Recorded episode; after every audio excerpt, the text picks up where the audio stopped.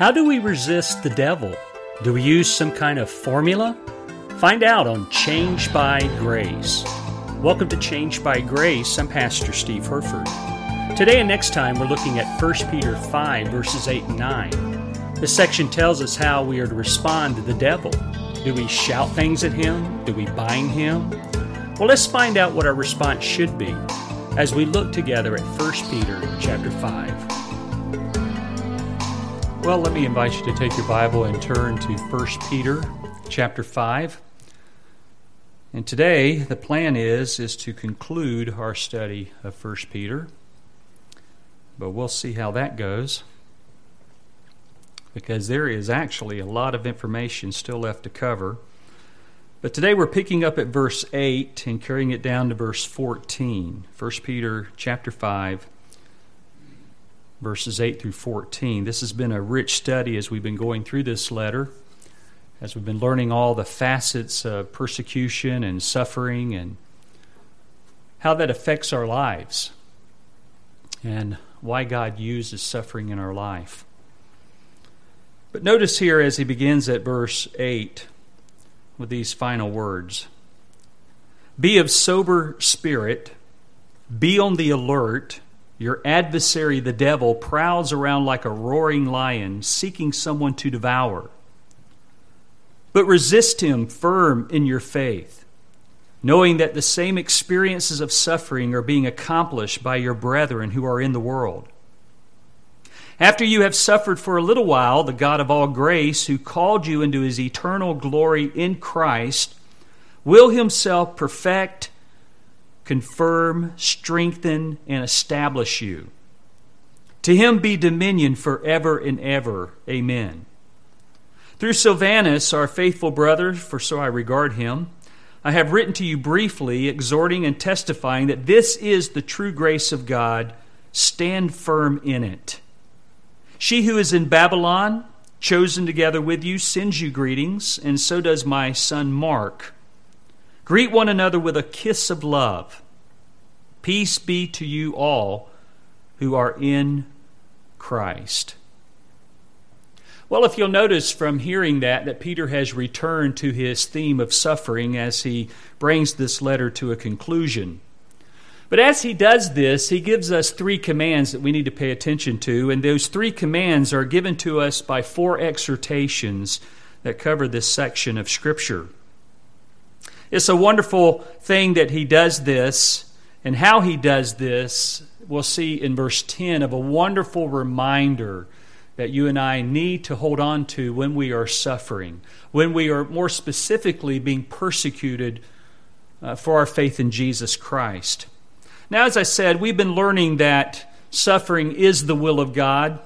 You know, Paul has echoed these same words over in Philippians 1 29 and 30, where he said, For to you it has been granted for Christ's sake, not only to believe in him, but also to suffer for his sake, experiencing the same conflict which you saw in me and now here to be in me. And the very conflict that he experienced was because people responding to the gospel. You either have one or two responses you accept it, receive it, believe it, embrace it, or you reject it. And in your rejection, some people become very hostile. And we see so many examples of that, and Paul experienced that for sure, and he references that very often. And we also have to keep in mind that since persecution is a reality for all the followers of Christ, none of us are exempt from it. If you are a follower of Jesus Christ, you are subject to being persecuted for your faith in Christ. Now, you may have went uh, to this point your whole Christian life and have never suffered persecution for your faith. And it's not because you're not talking to people about Jesus, you just haven't had that kind of response. And praise the Lord that you haven't experienced some form of persecution. But we do experience it. And it may happen at some other time in your life, or it may happen today, it may happen tomorrow. We live in a different culture our culture has changed just in the last two years with this COVID thing. And people have become actually more hostile to truth. They don't want to hear truth, they want to believe lies. And so it makes what we have to say very important, even more important, because we are those who hold the truth. We have the truth to give them. Now, Peter has also began this letter by talking about the purpose of suffering, and I want to remind you of this, and that's in chapter 1, verses 6 and 7, when he says, In this you greatly rejoice, even though now, for a little while, if necessary, you have been distressed by various trials so that the proof of your faith, being more precious than gold, which is perishable, even though tested by fire, may be found to result in praise and glory and honor at the revelation of Jesus Christ. And what he is talking about rejoicing is rejoicing in is the fact that you are kept by the power of God for a salvation ready to be revealed in the last time. But for now, we're distressed by various trials, right? We all go through trials. James 1, verses 1 through 12, is on the entire subject of trials. And then he talks about what happens when you fail the trial. That's verses 13 through 18. But here Peter says that there is a form of distress that comes from trials. That is so true. But he also says the proof of your faith. These trials aid us in self examination. Our faith is subject to testing, and we've been seeing that all throughout this letter. Well, as we begin to look at this, there are some final exhortations, final words of action that Peter wants his readers to engage themselves in. If you remember, he is writing to the church and this church was suffering during the time of Nero. And Nero was a very wicked ruler of Rome, just as they had many wicked rulers. But he was one who set the city on fire because he wanted to rebuild the city. And people began to turn on him, and so he blamed it on the Christians. Well, they were already experiencing some form of persecution. This just escalated it to the point to where the bodies of Christians would be impaled on poles and they would be there to light his garden parties. That would be one party I wouldn't want to attend to see all of that. How about you? So, what do you say as you're closing out a letter like this? What do you say in terms of words of encouragement to a suffering church? I mean, again, he's, he's approached this from so many different angles. I mean, we have been dealing with this subject the entire time. What else can you say? Well, look at verse 8. He begins with be sober. Be sober. Now, this is not the first time Peter has said this. He said it in chapter 1 and verse 13. He said it in chapter 4 and verse 7. This is the Greek word nepho. Nepho is a command as it's used right here. It occurs six times in the New Testament. Three of those six times are right here in 1 Peter. The word meant in classical Greek one who was completely unaffected by wine. That is, one who avoided intoxication. And later it came to be known as a sober matter or manner of living. That's demonstrated by a wonderful virtue that you get when you're filled with the Spirit. You know what it is? Self control. You remember Galatians 5 22 and 23 that gives us the list of the fruit of the Spirit? And by the way, I remind you it's fruit and not fruits, plural. It's one fruit. It's a multicolored fruit, if you want to say that, a multi fruited fruit, if you want to say it that way. But when you're filled with the Spirit, you get all of it. You don't get just one or two, you get it all. See why it's important that we're filled with the Spirit, and one of those is self control. So, Peter is calling them for some balance. He's calling for balance in their disposition, balance in their thought life, balance in their actions, their responses.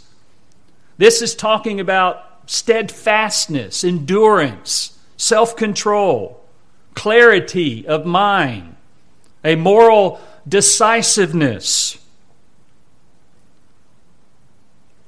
This is what each believer needs to give themselves to. And when you do this, you have to deny some things. And one of those things you have to deny is worldly pleasures. This allows you to be alert, able to guard yourself against the attacks of the enemy. It makes you ready to receive the revelation of Christ. But we need to keep this in mind too that if you're the one that has not really experienced a lot of trouble in your life for your faith, then hear the words of Spurgeon when he says this. He says, When we think we have no occasion for our sword, we begin to unbuckle it from our side. We strip off our armor piece by piece, and then it is that we become most exposed to the attacks of our enemy. In Ephesians 6 10 and following, when it talks about the armor of God, it talks about putting it on and leaving it on. Don't take it off.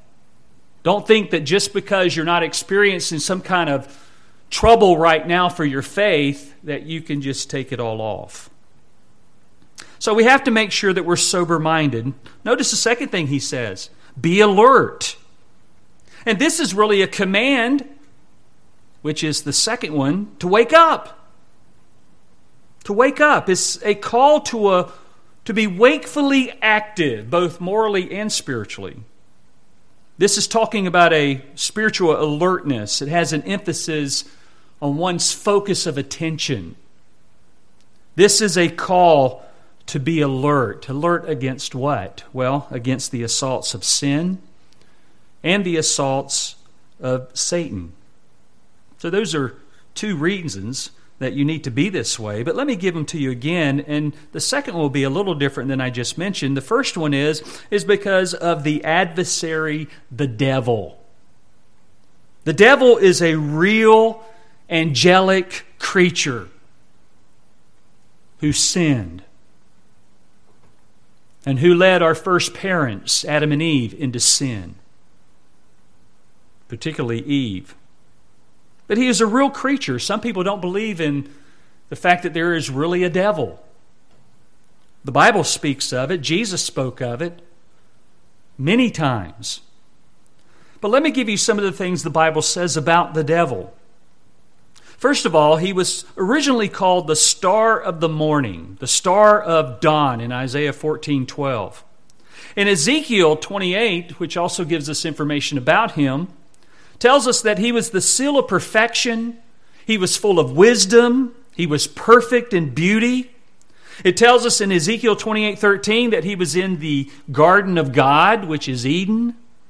It tells us in verse 14 that he was an anointed cherub. It also tells us, and this is a phrase for heaven, he was on the mountain of God. In his original creation, this is what he was like.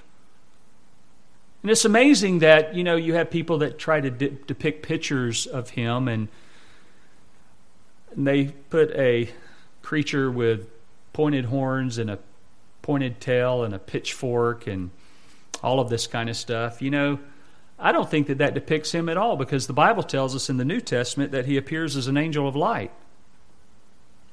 He appears in a way that's deceptive because that's his nature. He's deceptive, he's cunning, he's a liar, he's a deceiver, he's an accuser. So he's not going to present himself to you in some kind of frightful way or present himself to you in a way that you would know it's him. He works by stealth. That's amazing about our stealth bomber of how quiet it is and just think of the activity here when he talks about a lion. That's not quiet, but we'll see where the stealth comes in. Ezekiel 28:15 tells us that the devil was blameless in his ways from the day he was created until unrighteousness was found in him. We don't know where this unrighteousness came from other than the fact that it says it was in him. So God initially judged him for this. Paul references this in 1 Timothy 3 6 when he talks about you shouldn't have a new convert as a pastor because they would be lifted up with pride or conceit and fall under the same condemnation as the devil. We know from Isaiah 14 that that certainly was pride being exhibited when he gave the five I wills. Listen to what he said Isaiah 14, 13. But you have said in your heart, I will ascend to heaven. I will raise my throne above the stars of God. And the stars of God, according to Job, tells us that that's referring to the angels. So he's going to raise himself above the angels. He's going to sit on the mount of the assembly in the recesses of the north. He says, I will ascend above the heights of the clouds, and many understand that is to be the Shekinah glory of God. And I will make myself like the Most High. That was his desire. He wanted to be like God. In fact, we could even take it a step further, because this is really where false teachers fall in as well, is that they don't want to just be like God, they want to dethrone God. People today would rather that God didn't exist at all that there was no God. Ezekiel 28:17 states that your heart was lifted up because of your beauty. You corrupted your wisdom by reason of your splendor.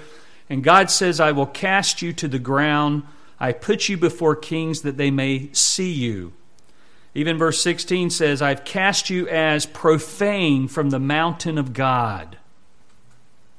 Now that happened after he sinned. And God also promises in the future that he will be thrust down to the recesses of the pit. And I believe that that has a, a reference to Revelation chapter 20.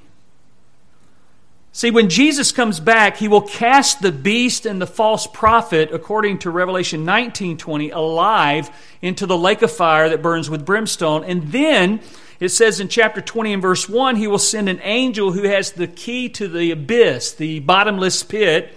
He will take hold of the dragon, the serpent of old, who is the devil and Satan, and he will bound him for a thousand years. And then at the end of the thousand years, Revelation 20 and verse 7 tells us that he will be released from his prison. And it says, He will come out to deceive the nations which are in the four corners of the earth, Gog and Magog, to gather them together for the war. The number of them is like the sand of the seashore. And they came up on the broad plain of the earth and surrounded the camp of the saints and the beloved city, and fire came down from heaven and devoured them. And the devil who deceived them was thrown into the lake of fire and brimstone, where the beast and the false prophet are also. And they will be tormented day and night forever and ever. And all God's people should shout hallelujah, amen to that. This is the fate of our accuser. The Bible refers to him as our adversary. You see that in verse 8. Your adversary.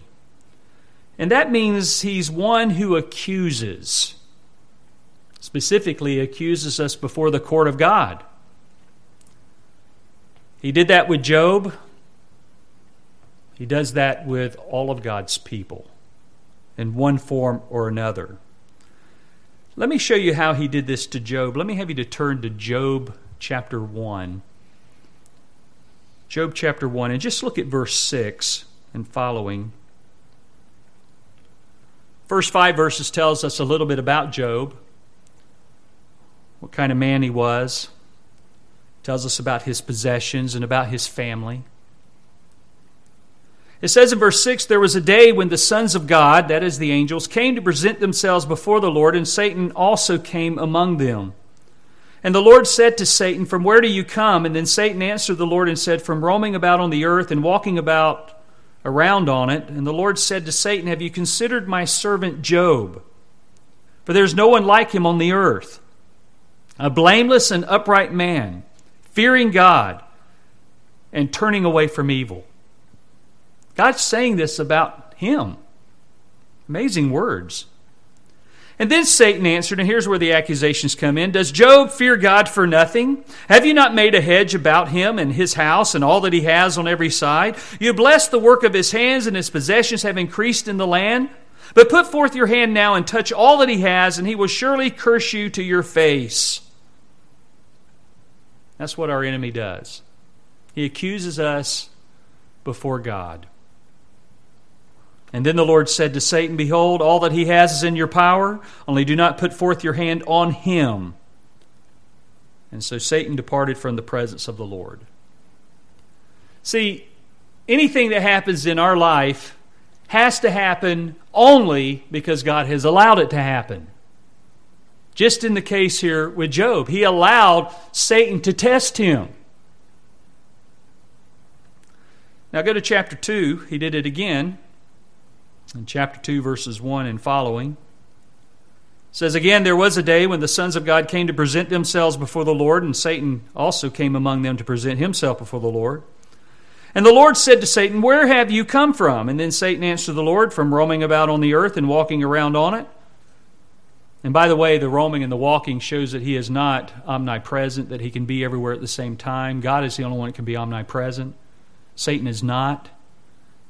You know, if we're at two geographical locations, he can't be messing with you and messing with me too. But he has a lot of fallen angels too. Satan answered the Lord, from roaming and walking around on the earth. And the Lord said to Satan, Have you considered my servant Job? For there is no one like him on the earth, a blameless and upright man, fearing God and turning away from evil. And he still holds fast his integrity, although you incited me against him to ruin him without cause. Satan answered the Lord and said, Skin for skin. Yes, all that a man has he will give for his life. However, Put forth your hand now and touch his bone and his flesh, and he will curse you to your face. So the Lord said to Satan, Behold, he is in your power. Only spare his life. You know, there have been, all throughout history, faithful followers of Christ that have experienced an enormous amount of torture at the hands of their persecutors. You know, we read about Joseph and his life and what he went through with his brothers and, and how God elevated him. But if you read in other places in the New Testament, or rather in the Old Testament, like in the Psalms, it talks about how that he was chained, he was put in fetters, his beat were feet, uh, his feet were beaten. Uh, he did go through a amount of trial and suffering. Two years in prison, forgotten about, left there. But God was with him. And, folks, that's what you and I have to understand, and that God is with us when we suffer. We're not alone. But as you see in these two examples here with Job, uh, he is relentless in his accusations. He is the accuser of the brethren. And it says in Revelation 12:10 as that phrase accuser of the brethren is used, it says he is the one who accuses them before our God day and night. That's why we need to be sober and alert. We have an adversary, the devil. And here's the second reason why you need to be that is because our adversary is just like a lion hunting its prey. Here he's described as a roaring lion. Anybody here visit Catty Shack Ranch? Not far from here. About 35 cats they have down there. I used to live three houses from them. Lived there for 29 years. We could hear them all the time. But not just at any time. You know when you would hear them? Feeding time. That's when you would hear them. Because we'd be out there feeding too same time, we would hear the roaring of the lions. You have to understand about a lion, and I've watched some videos, and for some reason, I've got this crazy thing about watching these hunting and preying kind of videos of the animals. It's, it's very fascinating to me to watch how they operate. You know, we live on a large piece of land, and I tell my boys all the time when you walk to certain areas, you got to be alert. You don't know what you're going to walk up on, and uh, just need to be prepared. A lion will stalk its prey from about 30 to 40 yards. And he's extremely quiet. He's stealth. And he quietly creeps up. And then when he's close enough, you know what he does? He lets out a mighty roar. You know why he does that? Because it confuses the animal. It strikes fear into them and they can't think. They're paralyzed with fear. They freeze. They're trapped. and they're caught. And by the way, it's interesting when you watch lions catch prey, they work as a team.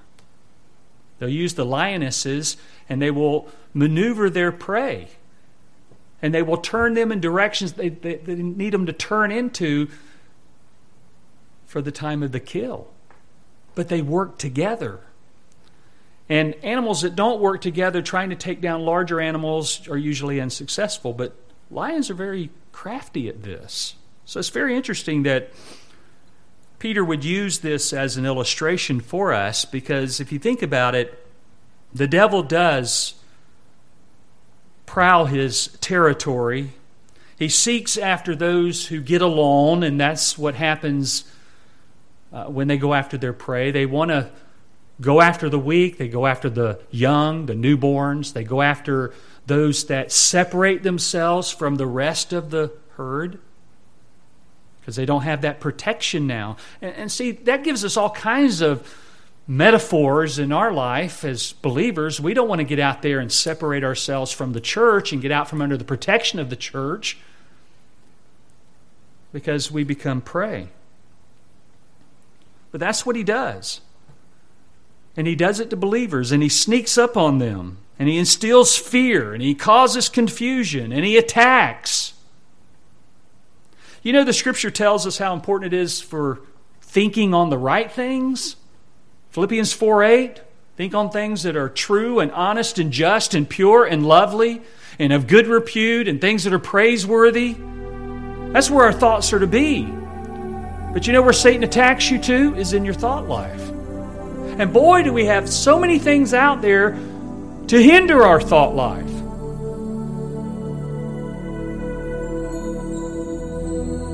You've been listening to our study today from 1 Peter chapter 5 verses 8 and 9. Our study is called Be Sober and Alert.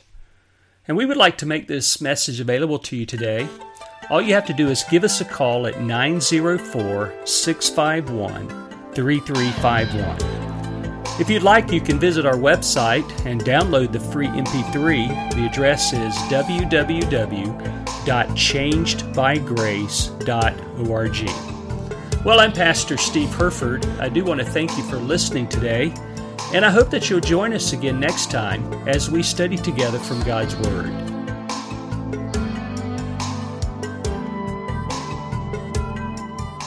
Hi, I'm Pastor Steve Herford. I want to personally invite you to visit Eastport Baptist Church this morning at 11 o'clock.